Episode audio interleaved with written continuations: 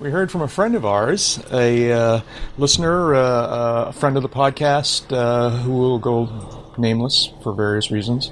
Um, but uh, he's an airline pilot friend, and uh, he. so a couple episodes ago, we were talking about a handful of things. Um, I think we were talking about airplanes parked on the, you know, airliners parked on the ramp and and uh, on that kind of thing. And uh, you know, given his job that he gets to visit these ramps, he sent us a couple of interesting pictures of. Uh, let's see if he what he said in the email here. Uh, just finishing up 1004, so it is a while ago. Had some observations. Um, as, a, as for temporarily mothballed airliners, he writes, I've noticed that their numbers are de- decreasing in some places. In PDX, what's PDX? Is that Portland, Oregon? Portland is is uh, Portland, Oregon. Yeah. Yeah. Okay. Uh, since this spring, runway three dash uh, three slash uh, two one uh, has been I used think. as a parking lot and was filled with Alaska Airlines aircraft and some United as well, from the intersection of ten left to, yeah. Uh, and south all the way to the departure. And however, he writes, last month the number of aircraft parked there had been significantly reduced. He says I've included some pics from PDX on May 22nd, and SBD, San Bernardino, he says, uh, which in addition to it being a permanent boneyard is also a temporary one, except for the the mad dogs in this pick. Yeah. Which are now, no, what's a, oh, a mad dog is when MD, uh, MD 80, 80, yeah, 98, right. 90, 88, whatever, 82. It's interesting. It's going to be it's interesting. It's a fancy DC 9. There you go. There we go. Uh, it's it's uh, the Mad Dogs. So they call is that a do is that an airline pilot nickname or do mere mortals call them that too? Yes. Okay. Uh, I don't know what airline pilots call them. Um, the rabble tends to call them Mad Dogs. Got it. He said we were also talking about thunderstorms near ICT. That's uh, Dave's uh, near, in Wichita. Um, uh, I, I want to say intercon. It's now. It's what? It's Eisenhower Airport. Is that right now, David? What's that? Uh, uh, ICT is now called Eisenhower Airport. Yes. Okay. Uh, he just talks about how uh, on uh, early July, one late evening, he happened to be flying east over ICT uh, at 390. I'm sure that means flight level 390 um, to top some storms. He says, I was going to take some pictures of the ICT airport uh, for Dave um, as a way of saying hello, uh, but apparently couldn't see the ground. He said, let's see. He says, even though we were above and to the side of the storm, it was throwing off a bunch of turbulence that you can see from the picture. It's hard to keep Dave in focus. He, he sent us a picture of the uh, of one of the uh, uh, screens, uh, nav, nav, screens, um, and uh, and it, and it is kind of blurry. I was wondering why it was blurry. I've forgotten that he said that that's camera why. shake. The camera's shaking, and uh, um, so. anyways, he's yeah. We think you know who you are, and um, we're actually hoping he's apparently reaching a stage in his career where he might be able to actually join us on the podcast, and that would be great. Mm-hmm. Um, uh, but until he gets to that kind of, I don't know what, the airline pilot equivalent of tenured, I guess, and uh, he gets off IOE, gets off is probation. That, yeah. Is that how it works? I don't know. Yeah. So, I, I, what he's saying, I can kind of sort of confirm. I had a long chat with an airline buddy of mine, and yeah. uh, um, couple of things. One, domestic is almost back. It's like 80% back as far as he can tell. One of his hubs is as busy as it's ever been. 80% in terms of flights or passenger counts? Uh, at least flights. Yeah. Okay. Okay. Um, which I, you know, I don't know if there's a big let me put it another way. There's certainly a way to tell the difference, but I don't know what the what the numbers right now for the airline industry right. are. Yep. But that's domestic. Uh, international is down the tubes. You know, right now, Americans can't really travel anywhere. Right. And I don't know what I don't know who wants to come to the U.S. these days. Um, so international is way down. So what's going to happen? Um, unless something else shakes loose, the the um, the money Congress passed for um, airline relief is going to expire October 1, or the uh, conditions under which they accepted the money is going to expire October 1, perhaps is a better way to say it. And uh, once that happens, um, they can furlough crews, they can furlough employees.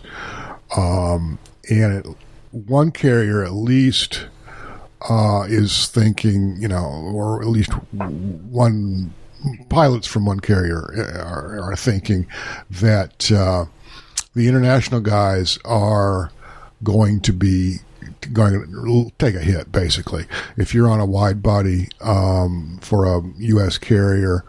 Um, unless you're very senior, you might want to think about something else to do in the near in the near future. Um, there will be um, people on wide bodies who are going to bid down. Right. That's what I was going to ask. Yeah, say into a narrow body, Yeah. and that's certainly going to happen uh, based on their seniorities. But one of the things that the carriers have to keep in mind is, especially for someone who's not typed in the narrow body, uh, they're going to have to go through a, a training cycle. And that's expensive in a couple of ways. First of all, the classroom time, the sim time, uh, plus that pilot's off the line. He or she is not, you know, f- Right. filling a seat. Um, so that's a balancing act the carriers are going to have to deal with. Um, right now, at least at this guy's carrier, um, he's thinking it's pretty much 50-50 whether he'll he'll get laid off. Okay. And he's he's very senior in hours and in in um, various other ways, but he's fairly new as an FO on the 320 series. Got it. Got it. Okay. Well, per some data that came my way on Tuesday, uh, this is from FlightAware. Uh, they uh, said for the last several days we've seen worldwide air traffic volume hover at 50% of where it was this time last year. This is the highest we've seen. We've highest we've seen it since the beginning of the downturn, and that's uh, attributable to Daniel Baker, CEO of FlightAware. So, uh, and there was a chart, and it, you can see U.S. business aviation traffic. It's uh, it's back up almost to normal. Business aviation traffic, Right. Right. Oh. Um, yeah. Yeah, David, that sounds consistent with what uh, Jeb was just saying about uh, uh, 50% and, and uh, things slowly coming back. I mean, uh, by, by some measure. I mean, back is a relative term because I think Back is a relative term. before we really get back is going to be a long time. But, you uh, still got also um, the the 737 Max return to service going on out there, which is oh, hang on a second. uh, all right, we're back. I don't know how well I hid that little uh, little uh, uh, aside here, but uh, one of us received a, uh, a schedule. We expected somebody's phone was going to ring, and it did, and so we paused for a couple moments here. But now I forget what we were talking about. Uh, Jeb, you, we were we were talking about. Well, we were talking about the airlines slowly, we, we, slowly we were talking about back. the yeah, we were talking about the uh, uh, airline uh, situation. Uh, Boeing, of course, is trying to get the the 737 Max fleet back in the air. Um, I, I think I saw something that last month neither Boeing nor Airbus sold a new airplane. okay, well, that's yeah, okay, and yeah, and uh, um, That's a guess- wow. Yeah, and there's also Southwest, which has a 500 billion with a B dollar lawsuit against Boeing. That I saw something favorable. It was favorable. There was some some step in the process that uh, uh, was favorable to Southwest. Maybe it was just the was that the that of the lawsuit suit. regarding the sev- the max, The Max. groundings? Yeah, yeah, yeah. So there's there's a lot of turmoil um, Yeah. in the airline Now- industry right now. Another, and speaking of which, so um, another thing we talked about on our past issue, uh, we, we talked about the what's going to be involved in bringing these moth, if you want to call them mothballed, but these these parked airliners back online. Um, and uh, FAA has apparently issued an, an emergency airworthiness directive. Um, this is dated July 23rd, so it's almost a, well three weeks ago. But uh, uh, regarding seven, a, a, whole bunch of 737s. Let's see now. This emergency AD was prompted by four recent reports of single engine shutdowns due to engine bleed air fifth stage check valves being yeah, stuck yeah, open. So uh, uh, apparently corrosion is building up on this this valve and uh, and causing it to stick. Yeah, that's and interesting. So, so now uh, FAA's uh, all, and it's just like apparently it's 737 300s, 400, 5, 6, 7, 7Cs, 800, 900s, and 900 ERs. Oh, that's not what this this uh, this says. It's talking about classic and, and NG aircraft. I didn't think that that was that many. Are models, you looking at the tweet or the actual? I'm looking at the tweet. Yeah, and if you click through to the actual um, the AD. AD. Uh, that's the list I was just reading. Um, oh, so, yeah, I, I, yeah, yeah. So, anyways, um, yeah, we we we were speculating on whether or not these airplanes were, were you know, or you know, we were just sort of speculating on what sorts of parking rash they would accumulate, yeah. if you will. Um, and uh, here's a very very real example. Um, so. Uh, some yeah. of these aircraft, I'd be surprised if they actually came back into service. I think that's going to happen. we talked about 400s, yeah. Yeah. I mean, we talked about the Mad Dogs a minute ago, and yeah. uh, I wouldn't be surprised if there's a lot of airplanes that are just never going to come back. This, the time has come, and they're going to retire them, and, and uh, you know. Um, so, anyway. GA, on the other hand, yeah. seems to be doing fairly well. Yeah, plugging along, and seeing more and more people who are have learned how to fly in a sanitary, if that's mm-hmm. the right mm-hmm. word, way. Mm-hmm. You know, um, wearing a variety of different masks, anything from the simple cloth masks all the way up to, you know, N95s and even these filtered I yeah, you can call them, right? But, uh, Amy, Amy and I went out. It's been a month or so ago now to to do some things, and uh, we both wore masks. Yep. And I was pleasantly surprised that we had no trouble communicating. We didn't have to uh, speak louder or or enunciate better or something mm-hmm. like that over mm-hmm. the intercom. Um, and I, I, was very happy to see that. So um, didn't really yeah. have any issues at all with communication. Well, as someone pointed out, the, there are flight situations where you have always worn a mask, you know, for, for oxygen reasons, and uh, of course, those masks yes, have microphones built in. It's a different kind some, of situation. Some do. It's it's not common for people to use oxygen on a GA airplane, an unpressurized GA airplane. Right. It should be more common because there's a number of benefits, but it's not free uh, to do that. So, yeah. So, anyways, uh, that's a couple of follow up things. Uh, by the way, regarding the FAA uh, uh, emergency airworthiness director, directive, uh, I just wanted to thank uh, Twitter, and I don't know if this guy's a listener or not, but uh, Twitter, Ethan Klapper is where this came to my attention, and just kind of credit where credit is due. Um, thanks for that lead. Yeah. cool, cool. So, anyways, um, there we go. David, how you doing? What have you been up to these days? Oh, pretty much the same old, same old. Uh, I write, I send it in. I write another one. I send it in. Uh, one of the highest points for my work in this past month, though, is a little article in Avbuyer magazine. Uh, and the headline says "Tips for Avoiding Buyer's Regret." and uh, ways that you can assure yourself that uh, you are going to be happy with that airplane that you're looking at. Uh, the, the, article was not geared uh, solely to business jets. Uh, it, pretty much applicable across the board. But uh, uh, it, that was a fun little piece. Uh, mm-hmm. Got me talking to some of my dealer and broker friends, and and a couple of people that I met at Augusta Airport, where I used to keep Air Comanche, who had just recently purchased an airplane because groundings uh, in some states, not everybody can just go out the airport and fly. Uh, it seems, and uh, there've been some bargains on on the market. So mm-hmm. Uh, that's always nice, but it's not necessarily uh, a, a, plus unless you go through all the other steps that are, go with buying an airplane, like uh, having a real pre-purchase inspection done, and no, getting it with a new annual doesn't doesn't uh, uh, eliminate the need for a independent pre-purchase inspection. It, it's done sometimes. the The offer is made sometimes to sweeten the deal. Oh, we'll deliver it with a fresh annual. Uh, well, who's doing the annual? Well, the guy that always works on it. No, no, no, no, no, no, no. That's not what you want for a pre-purchase inspection. Mm-hmm. You want n- new eyes looking at that airplane. Somebody I, that's not seen it before. Yeah, that makes a lot of sense. But isn't I mean, so that that's a good point. Is in terms of deciding whether to buy an airplane, um, you want different eyes to look at it. But putting that aside for a moment, are, is an annual transferable?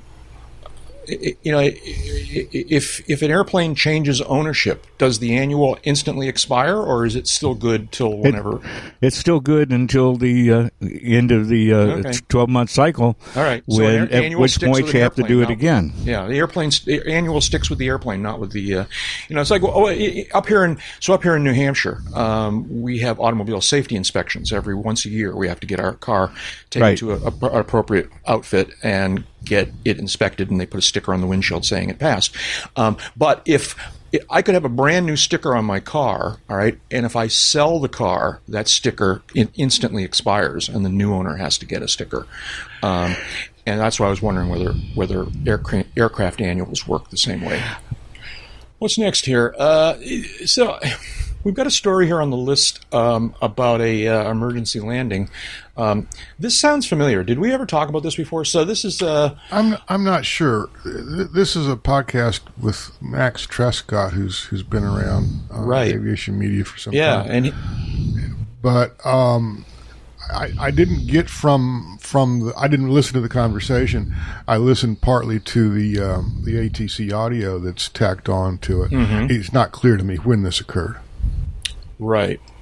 Yeah, it's uh, so. The story here is a uh, Australian student pilot um, on apparently his third flight lesson, and uh, his instructor um, had a medical emergency, a, a, seizure, passed out in the cockpit, according to the text here. As as you know, flight instructors are wont to do. Well, see, you know, who, gonna, who, among us? Am I right? No, no. See, I was going to make. Here's the joke I was going to make. Right, I was going to say um, we've all flown with instructors who do some weird thing in order to simulate an engine failure, all right, um, simulate an emergency, all right. You know, I mean, I've had, and you know, we've all had instructors who kind of surreptitiously reach down, reach down between the seats and mess with the fuel selector. Um, you know, uh, I've had, I mean, and so I'm thinking, I was going to, the joke I was going to make is this is going a long way to have a bizarre simulated emergency. Pretend that you pass out, like just become silent, put your head over to the side, and just like see what the student does. You know, peeking out with one eye partly open.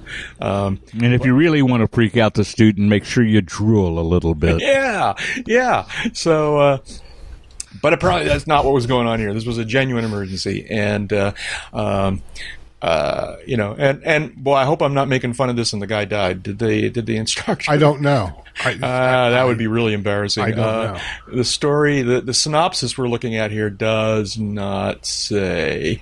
so, anyways, the synopsis isn't really a synopsis. But. Yeah. So, anyways, um, but that was you know interesting. Um, I don't know. Could you have learned landed at, during your third lesson? My third session. I don't know. Is the quick answer. I yeah. I, am not sure. This was a Cirrus, so probably an SR twenty. No, it doesn't say what this was.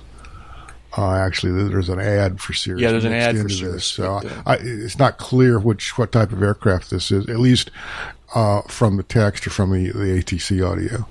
Yeah. Um, but I, I don't I don't know. I mean, I could steer the airplane, I guess, and I could manipulate the the power and uh, that kind of thing. I knew about trim. I knew about airspeed. I I don't know. I, I mean, have ha, eh, on your third landing, third lesson, have they even started to? I guess they have started. You do start doing landings pretty quickly, like probably from the first time. But yeah, I mean, you try. You know, first first couple of times, probably you're going to need some instructor assistance. Oh, I mean, yeah. I mean, I need. Okay, I need instructor assistance a lot longer than the third lesson, but uh, you know, I would occasionally pull it off. But anyways, well, congratulations, this guy. I don't know whether we talked about this in the past or not, but uh, Max uh, Sylvester is the name of the pilot. Um, and who, now, uh, just a little context as far as dates are concerned. This this post on the uh, on the podcast site or aviationnewstalk.com uh, site is dated August 9. So that's not, that's five days, four days ago. Uh, but the summary attached here, the text says last year, Right. um, this event occurred. So Yeah, I, I would guess that August 9 is when the podcast episode came out. Exactly. Yeah, exactly. but that the, the incident happened a while ago. And uh, so we're, I guess we're all going to have to listen to Ma- Max's podcast now and hear this story. Well, we should share a little uh, credit with the uh, uh, with the air traffic controller that handled the, uh, the student pilot's uh, uh, plight, and an instructor from uh, Max's flight school. And between the three of them, they managed to uh, negotiate Max into making a safe and successful landing and walking away. And I hope he came back for a fourth lesson. Yeah. yeah. Well, I mean, And, and if we, and if any one of us had listened to this podcast episode, I bet we'd know the answer to all I bet we know all the answers. Yeah. This is a follow up for a future episode. There we go. Okay. Uh, what's next here? Um, put this on the, the EPA? What's the headline here? This is a Reuters uh, uh, uh, web story here. U.S. EPA proposing first ever airplane emission standards. This is a story that's da- dated July 22nd, so just about a month ago. Um, I want to say David put this on the list, but who did put this on the list? Uh, David put it on the list. But do either of you know more about this? So apparently, the uh, U.S. EPA has decided that it needs to get serious about getting consistent with some ICAO um, emission standards, and uh, um, because these foreign countries might stop letting American planes in land there, may stop letting them land. may stop. Yeah. yeah. Uh, so uh, I don't know. Is this a big deal? I mean, or is this uh, does this apply to GA? Um, Yes. yes, it does. Okay. Um, My understanding is it, it applies to not in service aircraft, Right. but future designs. right, and that's the other thing. It, it does say that here in the story. Um, it's which And- which that- means like you know, ten years from now it will have applied to six airplanes. Right? That's a joke. Well, that's you know, and, and that's the hook here for not having the uh, the uh, aircraft manufacturers, the GA community, and others come out of the woodwork on this because EPA is long lusted after the uh, ability to enforce emission regulations on uh, on on general aviation, Right. Particularly the uh, environmentalists out in uh, Oregon, Washington State, California. Uh, I mean, it, it was part of the big fight over the Santa Monica airport. right. Those airplanes are burning leaded fuel. Yeah, that's what I was going to say. It's the leaded fuel that we burn, and uh, Yeah, Well, except the, these standards go deeper than that. Yeah, there's also been noise uh, concerns, um, uh, say Grand Canyon. Yep. yeah. I'm not sure if I get the the connection. The Grand Canyon, well, noise pollution as Oh, opposed noise to pollution, as airplane opposed noise. to- yeah, okay, yes, all right, yeah, yeah. Um, okay, so I guess that brings me back to my first question here. This story about um, EPA starting to enforce some regulations or creating some regulations. Is, is this a deal for us, or is this well? Like you, I guess just like we just said, it's new airplanes only. So as long as you're flying an airplane that wasn't designed like It's- after today, you're yeah, good to I go. don't know. I, I, I'm not sure. I haven't looked at this, um, and I could probably click the link that Dave put up here. Um, a lot of this is going to apply uh, to uh, turbine air- aircraft, mm-hmm. uh, um, including business jets, but uh, it's not clear that it, it will apply to. It's for you. Shit, hey, Go ahead, Jeb. It's fine. Or ignore it, whatever you like. David, while we, while he's gone, so uh, the EPA. I mean, is this? Uh, what do you think? Well, first off, let's put give it some perspective here. Uh, and according to this piece, uh, aircraft account for 12% of all transportation greenhouse gas emissions and 3% of total U.S. such U.S. emissions. Uh, they're the largest source of transportation related greenhouse gas emissions not subject to standards. Uh, so what they want to do here is apply these uh, standards that they've proposed to new type designs as of January 2020 and the in production airplanes are those 2020 with or a- 2021? 2020. Okay, thank you.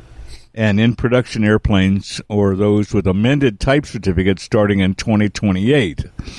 They would not apply to airplanes currently in use. That's what it says.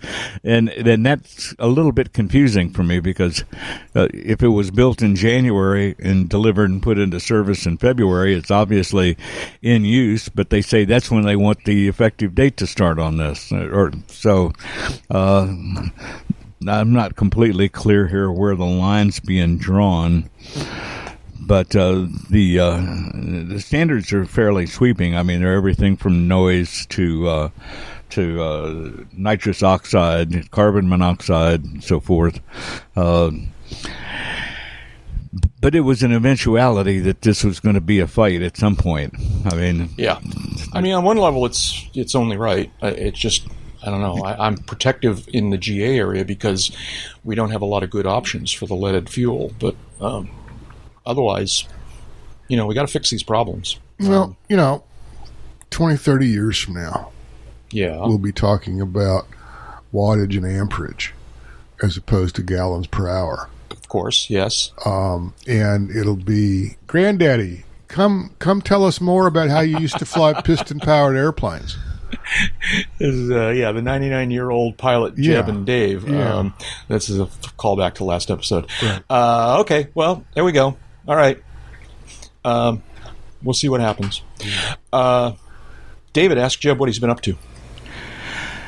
hey, Jeb, what have you been up to? You guys are so bad at this. Why, why, why? Thank you for asking, David. I have uh, been up to about I don't know 5'11", 5'10", 5, uh, Yeah, okay. 5'12", something like that. You shrinking like me? Not like you. um, but um, um, again, you know, basking a little bit. I'm trying to take care of a lot of little projects around the house, um, and uh, that's one of the reasons the phone's been ringing off the hook this morning. But um, taking care of that, some of that, I. I um, you know, surfing surfing the net while I got some time, trying to find some interesting stuff. And uh, two things I'd like to quickly mention while Yeah. I've got your attention. Yeah. Uh, one is um, we're coming up on the, uh, I guess it'd be the 60th anniversary of of something that was kind of a, a, milestone in, in aerospace, um, and that was the uh, skydive. Uh, if you will, uh, long lonely leap. It's been called. Oh, Joe Kittinger. Joe Kittinger. Exactly. This is uh, an article on uh, the Air and Space National Air and Space Museum website. It's actually from ten years ago, but And, and this is not to be confused with the guy who did a similar thing like a few years ago. not to be confused with that individual. No. Okay. Um, Joe Kittinger was a U.S. Air Force captain, um, and uh, I don't know, got the short straw or something like that. But uh, he um, stepped out of a balloon. Um, 102,800 feet over New Mexico on August 29, well, August 16, I'm sorry, of 2010. Uh, I screwed it up again. August 16 of uh, 1960 Okay. and um, had a parachute. Yeah, sure. Um, but he fell, free fell, free fall, more than f- four and a half minutes before he opened his main chute. Okay. And- yes. He he's doing in the thin air. You know, you got you got the okay, you got the gravity and rate of acceleration, thirty two feet per second per second, and at some point you reach a terminal velocity where you won't accelerate anymore. Mm-hmm. That was over six hundred miles per hour Yeah. for Kittinger when he first fell out of the balloon. As he descended lower to the ground and the air density got greater, th- the friction slowed him. He was only doing maybe 250 miles an hour. Um, and I just the the pressure differences. He he had a glove fail and his his hands swelled up, and the whole thing was just uh, um, um, it's kind of surreal. And I guess for the times it was it was a, really big deal. It's still a really big deal. Yeah. The, the tr- they got a photo here uh, in this story of him about 15 feet below the gondola of the balloon as he's falling out. And you, the first reaction you have is, how did the guy who took the picture get down? Okay. Well, okay. I guess that is an interesting But. I'm sure it was an thought of. automatic camera. Well, Yeah, in 19, yeah. I guess maybe it probably was in 1960 still. Uh, But it, it's just a really cool milestone.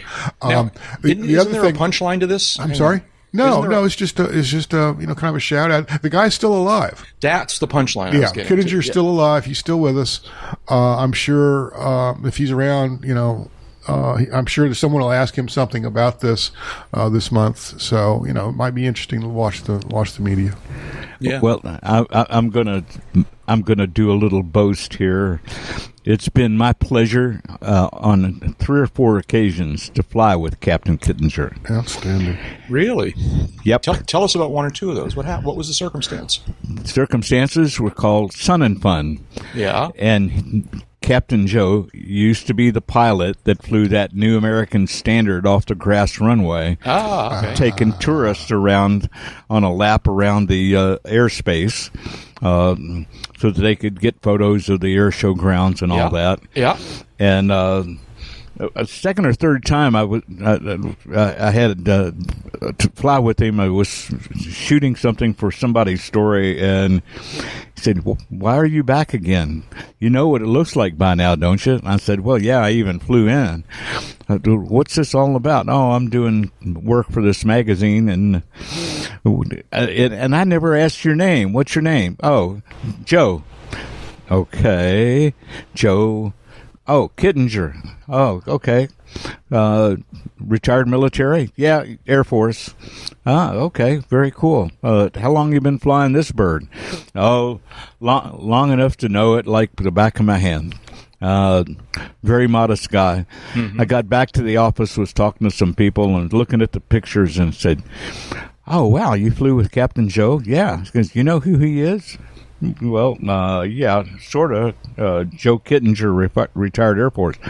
He set a record for free fall and the highest j- parachute jump in history at that time, back in 1960. And I went, oh, golf tangle, foxtrot Oscar. Golf, tango.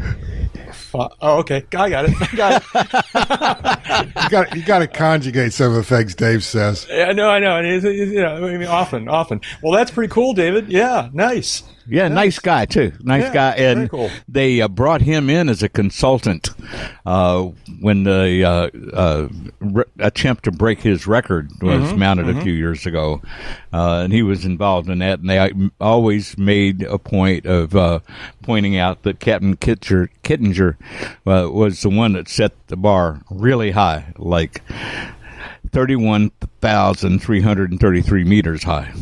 There you go. Sounds cool. Yeah, Uh, your, so, Sky, uh, your Skyhawk's probably not going to get that high. no, no, no, I don't think so. I don't think so. So, But uh, I was going to yeah, ask you though, Yeah. Jack. I came across this thing while we're talking about uh, news items and whatnot. Came across this thing about New Hampshire. Ah, okay. Uh, opening up its roads to flying cars is the link, and I'm like, okay, that's that's great. How many roadable aircraft are there in New Hampshire? They're all roadable. and while you're at it, tell us how you've been doing. uh, hang on a second. You've gotten way ahead of yourself here. Um, Be afraid. Be very afraid. be very afraid. Uh, yes, New Hampshire is a very forward-thinking place, uh, and uh, we did recently pass a law. Um, uh, sort of formalizing the regulations or whatever you want to call them for, for um, allowing flying car, roadable aircraft, to actually drive on the roads of New Hampshire. Um, and uh, I, I'm basically why, why now is, have why is that a thing though i guess in that um, any quote roadable aircraft um, has to meet federal uh, standards to begin with and those are applicable in all 50 well, states am i I- missing first something? of all, how many roadable aircraft are there, really, really? All right, and have they in fact been certified that they meet these federal standards? I, I, I get the feeling. So everyone, regular listeners of this podcast know my feelings about flying cars, and as a result, I saw this headline, maybe read the first paragraph, and then get, went, okay, enough of that. Um, so uh, I don't know all the details, but apparently it had to do with formal. I mean, so even if the car, even if a vehicle complies with these federal this is my understanding of it anyways even if a vehicle complies with the federal standards it doesn't mean that it's automatically approved in any given state. All right, the state needs to have some mechanism for registering it, or I don't know what, giving it a safety inspection, or I, I, don't know what. And and apparently that's what this law does. This kind of closes off, you know, dots all the T's and crosses all the I's, so to speak, um, of, uh, of which actually speaks to my view on flying cars, quite frankly. Um, but uh, yeah, New Hampshire did this because we're forced, you know, uh, you know, uh, insightful, forethoughtful. I don't know what the right word is. Yeah, we did this. You're I don't know how many ahead. there are. I, I, I'm, I'm kind of hoping there are none, but I don't know. Time will tell. Well, I just, I just found it very curious. I bet you did. Yeah, the whole thing. But uh, and it's, it, you know, it's great, you know, opportunity to get you to state your views about roadable aircraft. Yeah. Okay. Yeah. All right. But what seriously, what have you been up to since we talked last? Uh, I have been up to. I mean, uh, you know, it's it's. I think you're the one, Jeb, who first mentioned said that life during the pandemic is like you know basically the day of uh, of uh, that Groundhog Day movie. Groundhog Day. Yeah, it's about you're about thirty minutes into Groundhog Day. Yeah, it's like the mo- the- You know, it's like the day. Over But I can't be the first one to have come up with that. the, the same day over and over and over again. But uh, um, so so there's a little bit of that going on. Um, but uh, um, I, I mean, I've just kind of been chugging along uh, and doing podcast stuff and uh, um, trying to get my shop set up. It's taken a little bit longer than I had expected, um, but uh, as a result, I've made you know continue to make um, multiple trips to. To Lookout Point to collect stuff, and uh, um, very soon, maybe this well, it's Thursday, so I guess this week's just about done. But hopefully next week, I will arrange to move the motorcycle, and uh, that that will sort of signify the real beginning of my shop. Don't you And, still have a trailer? yeah, I, I do have a trailer, as we mentioned before. I have a trailer, but I do not have a vehicle with a Oh, that's right. That's right. That's right. Um, I'm sorry. And so uh, I was trying to figure. And on normal circumstances, non-pandemic times, I would there are any number of vehicles I could borrow from friends, but but borrowing vehicles is kind of complicated in this day and age, and so I I, I don't know. I'm probably going to rent a U-Haul, which is also equally problematic, but that's probably what I'm going to do. Yeah. Um, so, anyways, I'm working on my shop and uh, sort of starting to get that stuff going. And uh, what else? I actually made notes to remind myself what uh, um, you know. Um, it's been crazy hot and humid here. I mean, I mean, just like, well, no, it's, uh, it's yeah, but but even hotter than I. Well, at least on one particular time check uh, data point, I, I was looking at at the Sar- uh, Sarasota temperature. I think it was yesterday or the day before when it was 93 and 94 here, and it was 84 in Sarasota. Right. Um, now, not to say that you probably don't have crazy No, humidity. lately, it's, it, what's going on now here is uh, um, typically the sun, the dawn will be a clear blue sky. Mm-hmm. And about this time of the morning, 10, 11 o'clock, there'll be some white puffies, and the sun will still be, the sun will be very strong, and it'll be 95 easily yeah. uh, especially in the sun. And uh, by two-ish, the puffies have have taken on uh, the widely scattered puffies have taken on a broken, uh, become a broken layer basically at about I don't know three, four, five thousand, and uh, the sun starts to get blotted out a little bit. But it's still you know humid enough. It's like being in a piece of cheese. yeah. yeah. Um, but um, and by four or five o'clock, it's it's you know where the rain is going to be. I mean, you might have already been rained on, yeah. and that goes on until sundown. So and that's the part we're missing up here. Um, we are officially in a drought here. We have been for um, over a month now. Um, it, it's hardly rained at all. I mean, it's rained a little bit. It's not. Excuse me. My goodness, I don't know if you heard that. Um, but uh, it's uh, um, it hasn't not rained at all. It's not like zero precipitation, but we're way behind the curve in terms of partic- precipitation yeah, here. I, I I can't prove it, but I think we are here in Florida also. Yeah. It's just So- not nearly as wet. The pond is, excuse me, the lake is not nearly so high.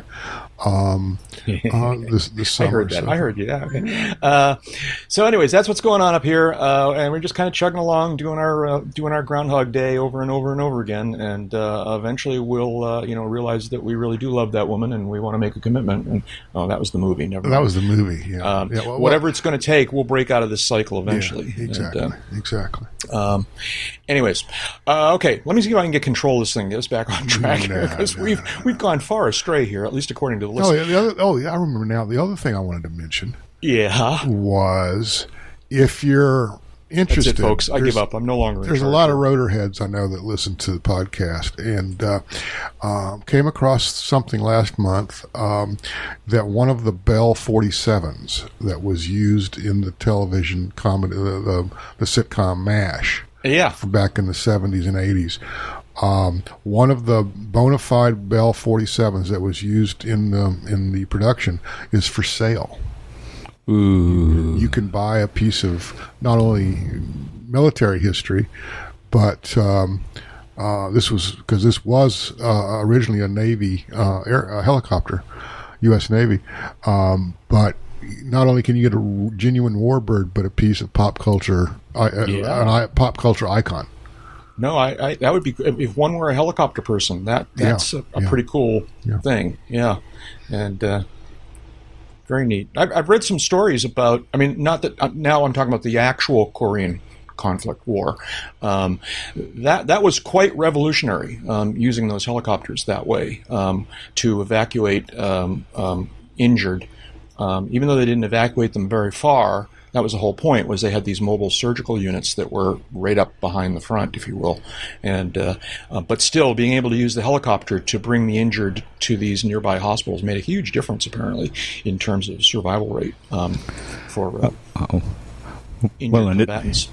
It set the stage for the helicopters' complete integration into war during uh, the, Viet- the Vietnam era. right, right. I mean, it, yeah. they added guns, they added rockets, they they did um, supply runs, they did medevac runs, uh, and helicopter pilots in in uh, Vietnam had among the more notable challenges of getting through a tour of duty in one piece.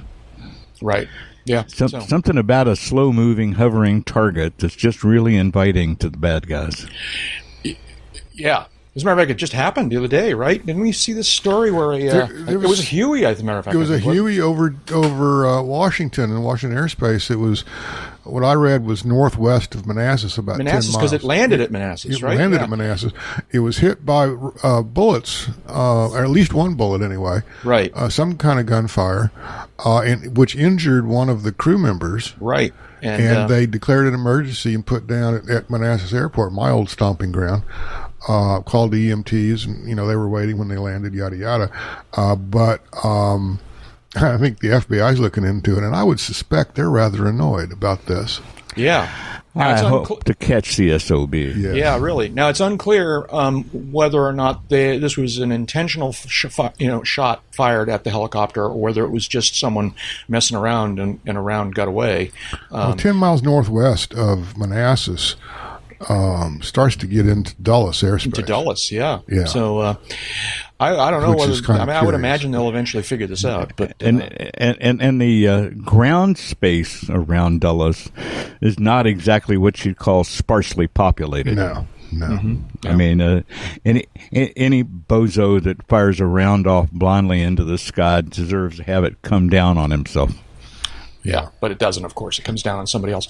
Uh, let me wrest control of this podcast back for just a moment, um, and uh, to uh, to say uh, that uh, if you like what we're doing here with this podcast, and today may or may not be a good example of that, uh, please please consider supporting us with a financial donation. Um, as little as a few dollars a month is a big help in covering the expenses of doing this podcast. You can send individual donations to the UCAP tip jar via PayPal, um, and we'd like like to thank one recent PayPal uh, uh, tip jar supporter, Lars, uh, sent us some money. That's very kind of you, Lars. Thank you. Um, or you can become an automatic monthly supporter via the excellent and secure service Patreon. Um, and uh, thank you to some of our recent Patreon supporters, Jeff and Alex and Jennifer and Cody and Dan and Ron and George and Joe and so many others. Uh, you folks are the best. Thank you so much. Uh, for more information uh, about providing automatic monthly support, check out patreon.com slash uncontrolled airspace, or you can make a PayPal donation to the email address podcast at uncontrolledairspace.com. And if you didn't catch all that stuff I was just saying, uh, you can get all this information by clicking the box in the right-hand column of the UCAP homepage. That's at uncontrolledairspace.com. Thank you, everyone, for all your help. Uh, there's no place like homepage. All right, now let's see. Now we've just made made a mess out of this list. What did we get here? Um, uh, uh, we are reaching the end of our allotted time, so I, I just want to talk about this one, this tactical air vehicle. All right, um, have so it's kind of interesting. This is a company, I believe the company is called Icarus, and they have announced uh, a new um, what they're describing as a first of its kind clean slate tactical aircraft. All right, and it's kind of an interesting looking, uh, you know. And they talk about it. They, they, seem to want us to think that it's an actual combat aircraft because uh, it shows, you know, um, um, missiles and rockets and stuff under the wings, and um, it's a twin engine turboprop. Uh, two seat front and back piloted uh, it's got a uh, twin boom tail configuration, and uh, I would call it more of a trainer. I would think that its more natural mission would be as a trainer of some sort. This but, this is a modernized, looks like anyway, a very modernized version of the old um, North American OV-10 Bronco. Yeah, that was used yep. in Vietnam. Yep, yep. Uh, and I don't know if it's still in production or not. It probably yeah. still is in use by some countries, but uh, and it's a big airplane. Yeah, it's a twin boom. Um, twin tail, the, the horizontal stabilizer is across the top of the vertical stabilizers as opposed to uh, a cruciform arrangement or something like that. So right. it's rather distinctive and twin turboprops in the booms and yada, yada, yada. But yeah. Yeah. So uh, yeah. So this is Icarus Aerospace, uh, tactical air vehicle (TAV), first of its kind, clean slate tactical aircraft, highly customizable, versatile, capable, and reliable. Reading from their webpage. But here's what I and it's a cool looking airplane, and I was thinking oh, that'd be kind of fun to you know fly it or whatever. Uh, not that I'll ever have an opportunity, but uh, and it says 90% of the mission capability of a modern fighter at 15% of the cost of a modern combat jet, 100% flexibility. But here's way down at the bottom of the page, all right? Um, I think they buried the lead here. Like literally the second, well, maybe not the second, but way at the bottom of the page, after all this information about the design and what it's capable of and so forth and so on, it says optionally piloted vehicle remotely piloted or fully autonomous if required by the mission. And the, uh, the Terminator series is a documentary. It's not. It's, it's not uh, fiction. I, you know, someone, I, I, I, someone, and not recently, like like five years ago, someone said that the last onboard fighter pilot what had been born. Yeah, the last. You know, yeah, the last. All right, human that, fighter that, pilot you know that you know we are approaching the time when there will never again you know it'll be in combat an onboard fighter pilot um, if only because and this is not an example of that i wouldn't think because uh, they were mostly talking about the fact that modern day fighter planes um, are almost impossible for a human being to be on board let alone you know doing something intelligent. Well, if they if they uh, are flown to their their uh, structural limits, right. the, the, pilot would be uh, sub- subject to very high G's and might black yeah. out. Yeah. Uh, and you want them to be able to fly to those. You want them to be able to do that. Um, I don't. I don't. I don't. It's something the old RIOs and the Tom in the uh, Tomcat well, did not have the option to do. Yeah. He, here's a question though about this particular uh, aircraft, the Wasp. Uh, it says crew up to two, and it says pilot plus weapons uh, systems officer, pilot only or unmanned. Okay, so it, it's capable of being flown by itself, and one of the configurations is just the pilot. Uh, so instead of the the the Wizzo, the weapon systems officer. So my question is, why can't they just have it fly autonomously and have a Wizzo aboard? Oh, well, okay. You know, which would be a fun ride, you know. Right. Yeah. But Yeah. So What do you mean there's nobody flying? okay. Uh, do that. Come on, Mav. Do some of that pilot. that's right. Stuff. That's right. Right. Yeah. Where'd he go? Where'd who go? Yeah. Okay. Which is an unfortunate, actually, an unfortunate um, um, callbacks given what happened to poor Goose when all was said and done. Um, anyways, interesting looking airplane. I, and I get the feeling that it just even doesn't exist beyond the pictures on this website. Who knows? I think that'd be safe. I'm, I'm guessing that this thing is 100% software just yet, and uh, but but no, the part I thought was interesting was that they kind of kept positioning it here as this really cool, you know, platform for all kinds of things, and then kind of oh by the way, it can be optionally piloted. Yeah. Um, and I'm going, ooh, you know, this is the, the sign of the times, I guess. Huh? and, and thinking of my few times sitting in an aircraft where my butt was planted in an ejection seat, I still remember the very clear words of the gentleman flying. He said, If you hear me say eject, eject, eject, and you're still here there by the third eject, you're alone. Yeah, I, I, I tell passengers, I say, you know, nothing's going to happen. But on the off chance something does happen, and we land somewhere that's not an airport, um, open the door, unbuckle your seatbelt, get out, get away from the airplane. If you stop to ask me a question, you will be talking to yourself. Because I'm getting out of the airplane, and you should too. And Yeah. probably over you. yeah. Yeah, I was going to say I want to see you navigate that uh, trip from Yeah. The left seat over the right seat and out onto the wing because that's a pretty good step up to the Bonanza. Yeah, but he'll be motivated. So. I, I'm not. I don't have to step up. I just have to get out. All right. Okay, I think we've reached the end of our. Uh, it's fork time. our, our patience, if nothing, if not our or something allotted like time. that, or something like that. Thank you, guys. It's always fun. I I appreciate you getting together here. Uh, Dave Higdon uh, is an aviation photographer and aviation journalist and the U.S. editor for London's AvBuyer magazine. Uh, you can find his work online at avbuyer.com, at aea.net, and on Twitter he is Real Higdon. And uh, Jeb Burnside is a uh, freelance aviation writer and editor, serving as the editor in chief of Aviation Safety magazine, and as a frequent frequent. I got to rewrite this. I can't use these two words next to each other. As a frequent contributor to other aviation publications. Easy for you to say. Not at all. Uh, online, you can find Jeb's work at aviationsafetymagazine.com. Uh, his magazine is on Twitter at avsafetymag, and you can also find him at aea.net, avweb.com, and on Twitter he is Burnside J. And I'm Jack Hodgson. I'm a private pilot, a freelance writer, and a digital media producer. Uh, you can find me uh, online at places like Twitter, uh, Jack Hodgson, YouTube, Jack Hodgson, Patreon, Jack Hodgson, and you can find my ebooks on Amazon by searching for Around the Field in the books section. And you can sign up for my email newsletter um, at my uh, homepage, which is jackhodgson.com. David, was there something you wanted to tell us? You want to live a long, happy, fruitful life? Be a pilot because, well, you've heard this before. Time spent flying is not subtracted from your lifespan. So go get them. And that's enough talking. Let's go flying. And remember, an airplane will probably fly itself a little bit over gross, but it will not fly without fuel.